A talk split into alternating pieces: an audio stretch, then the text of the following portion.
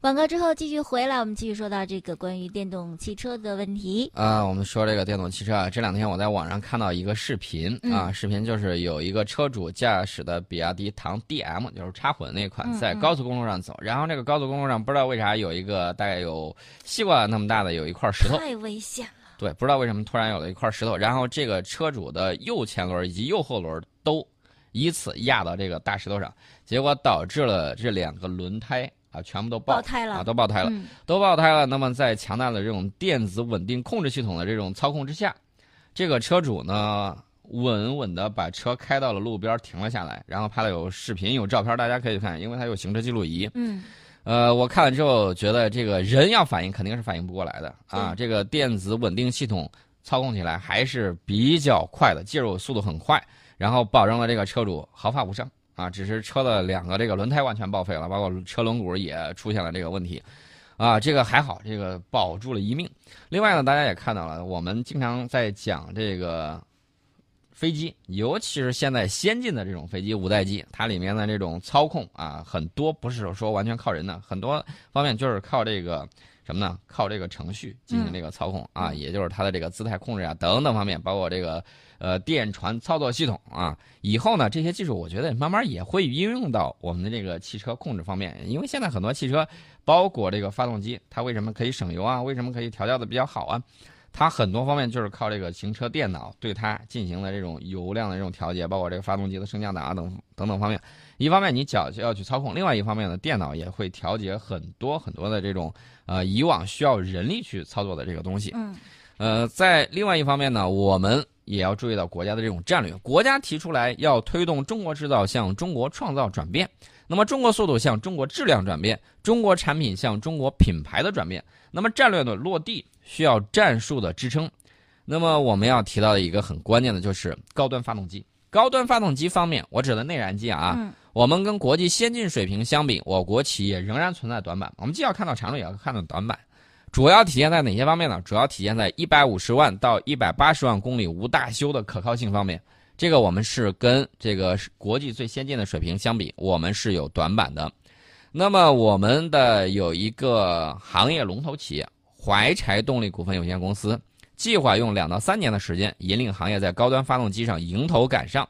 啊，这个内燃机呢，肯定是工业领域的核心动力源。我们看到，即便是在昨天的时候，啊。昨天不是人民海军七十周年啊，这个生日嘛？对，我们看到他们用的很多的这种啊燃气轮机啊等等等等方面，这些都是工业领域的这种核心动力源。那么在未来相当长一段时间之内，仍然会发挥不可替代的重要作用。那么可靠性呢，则是衡量内燃机质量的重要指标之一，决定着产品的品质以及核心竞争力。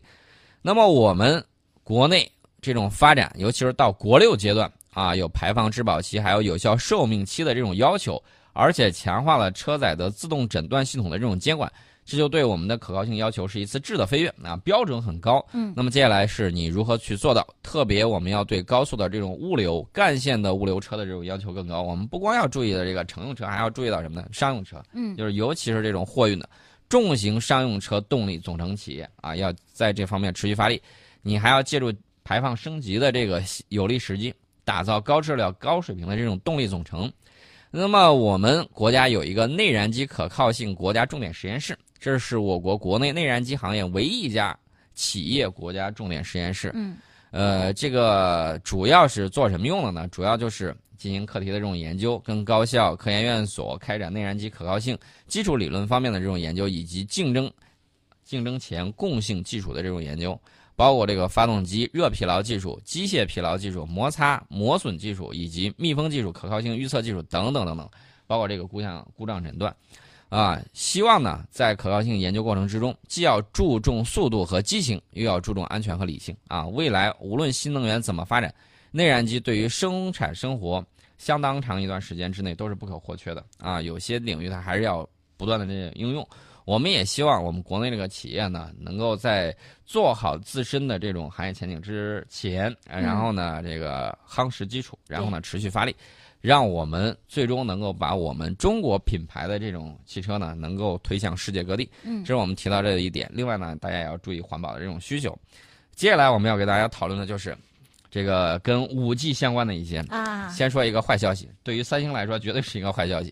欢喜呃，三星发现折叠手机吗？故障频出，哎，然后推迟全球发售。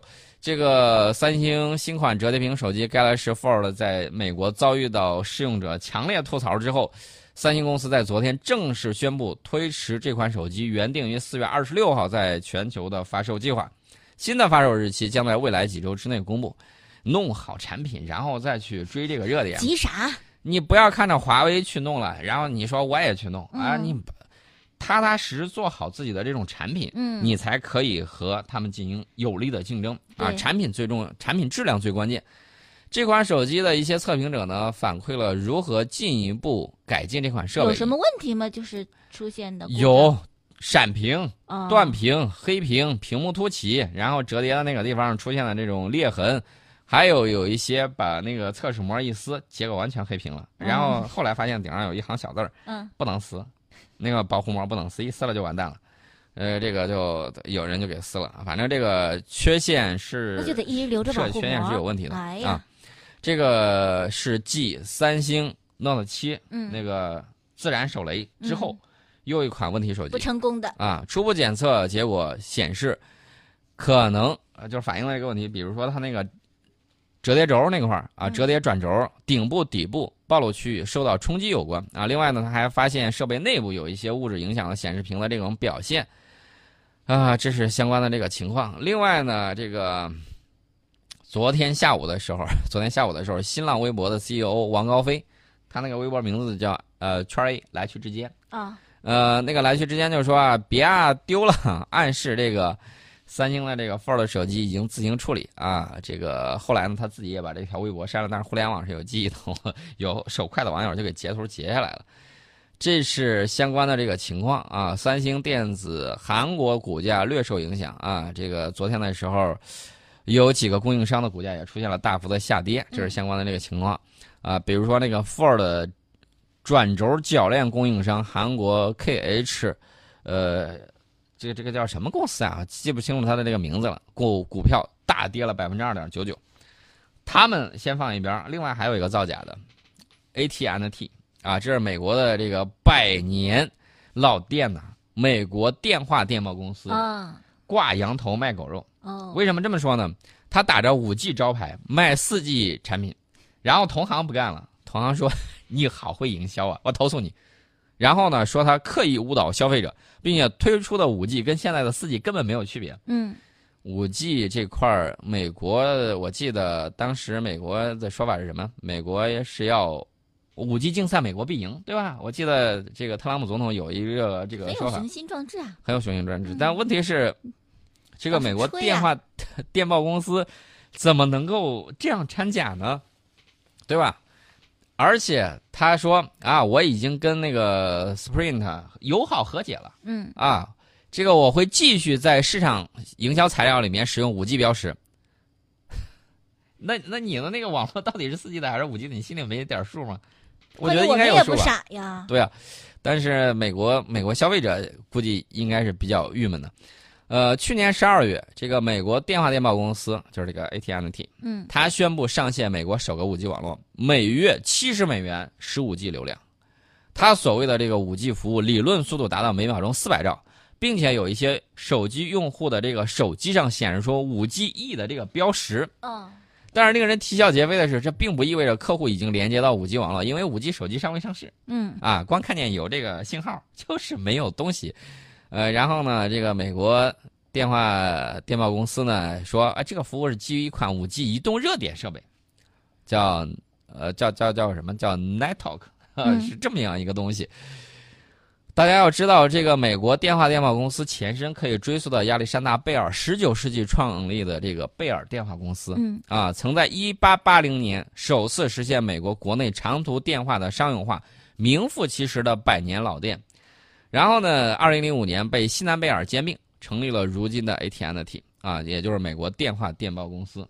这个百年老店，居然出出这么一个营销方案，我觉得很奇怪，非常奇怪。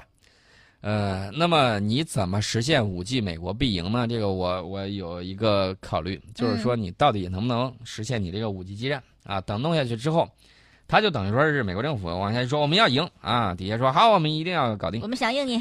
呃，我们不让华为进来嗯啊、他们的这个想法也很简单，我们不用华为设备。德国说，德国说我用，你不用我用。德国政府自己的表态，我一定要用华为的这个设备，嗯不用的话，你你又没有设备能够跟他竞争，做不到啊。至少要落下好多年的时间。他在给自己，美国政府在给自己找什么呢？找缓冲的时间嗯啊！希望我在进华为的时候，你们赶紧发力啊，把这东西做出来，咱们就可以竞争了嘛。然后美国电话电报公司就整这么一出，哎，我这个标识叫五 G，实际上我是四级那就是应付没交差呗啊我。是应付交差，他现在他做不到，对，但是他要技术研发需要时间。应付特特朗普呀 啊。那那我们就不管到底你怎么必赢，我们我们一直是一种建设性的、开放性的这种心态，就是你看“一带一路”的倡议啊，你看很多这种合作计划，包括这个亚投行，我们虽然是叫亚洲投资开发银行，但是我们还有什么呢？还有很多欧洲的国家进来投资啊，嗯我我要来参股，嗯我们秉承的是人类命运共同体。我们比的是什么？谁能够在人类文明发展中做更大的贡献？我们谁能够带着大家一块儿奔更好的日子去？嗯我们比的是这个，不像某些某些的情况就是，呃，我优先啊，你们都往后站啊、我如果不行的话，不好意思，那我把这事儿给你玩砸了，也让你玩不成、嗯啊。人家搞的是这个，这个我一直在讲一个寓言故事，就是太阳和北风啊。太阳和北风看见路边有一个行人，呃，北风就说了，很挑衅的说，咱俩比一比，看谁有能力然后脱衣服。啊，让他把衣服脱掉。嗯啊，那北风说，我先来，然后呢就狂刮北风，然后呢冰霜雪雨。这路人冻得够呛啊，使劲裹紧了衣服，越裹越紧，甚至觉得不够，还得多穿两件嗯啊。这个使了半天劲儿，没有起到任何效果，反而人家衣服越穿越多。嗯，然后太阳出来之后，暖洋洋的就送温暖。啊，送温暖，送温暖了之后，人家这个当然越来温度越来越高，人家一会儿就光穿个背心儿啊，满头大汗的，这个吃着火锅唱着歌，自愿的脱掉了。自愿脱掉嗯，这可就是差别啊。这个我们讲到了一点，这个另外呢，我们接下来要讲就是互联网的这个春天还是在的。嗯那么至于五 G 的职位需求有哪些增长啊？到底增长了有多少？未来对大家的这种择业啊，年轻朋友的择业做一个参考。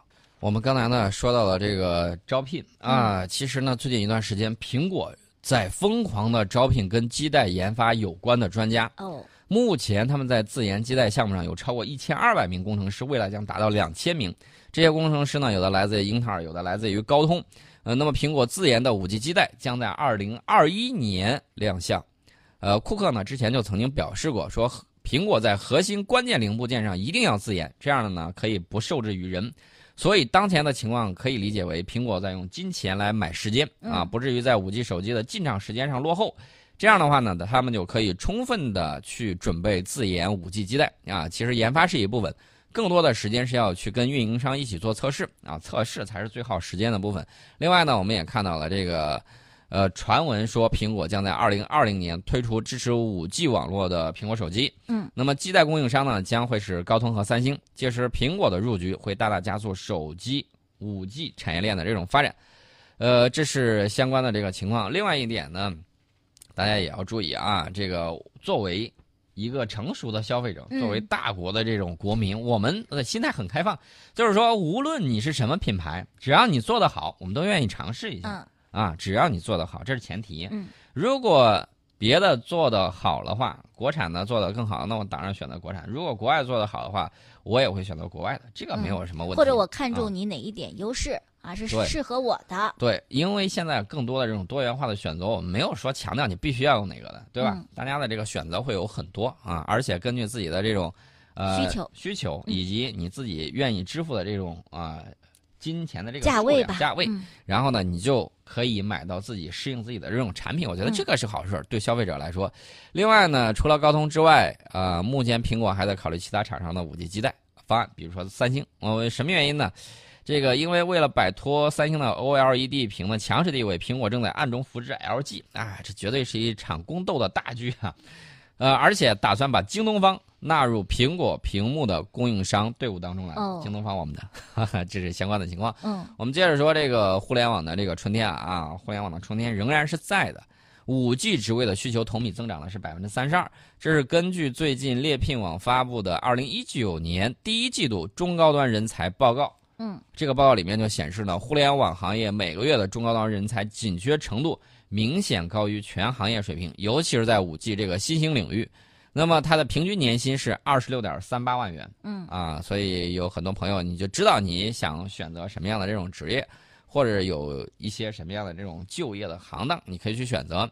另外呢，报告指出，从二零一八年的一月到二零一九年的三月，国内中高端人才紧缺程度总体放缓，全行业人才紧缺指数 TSI，呃，这个大于一，啊大于一，然后呢，这个大于一就表示人才供不应求。对，小于一就表示人才供大于求。嗯如果 TSI 呈上升趋势，表示人才越来越抢手，找工作相对容易；总体呈下降趋势啊，这个 TS 紧缺指数呈下降趋势。嗯从二零一八年一月的最高点一点二五降到了二零一九年三月的最低点零点七四，人才从供不应求到供大于求啊。二零一八年的十月是一个转折点，当月的 TSI 这个开始跌破一啊，这是相应的这个情况。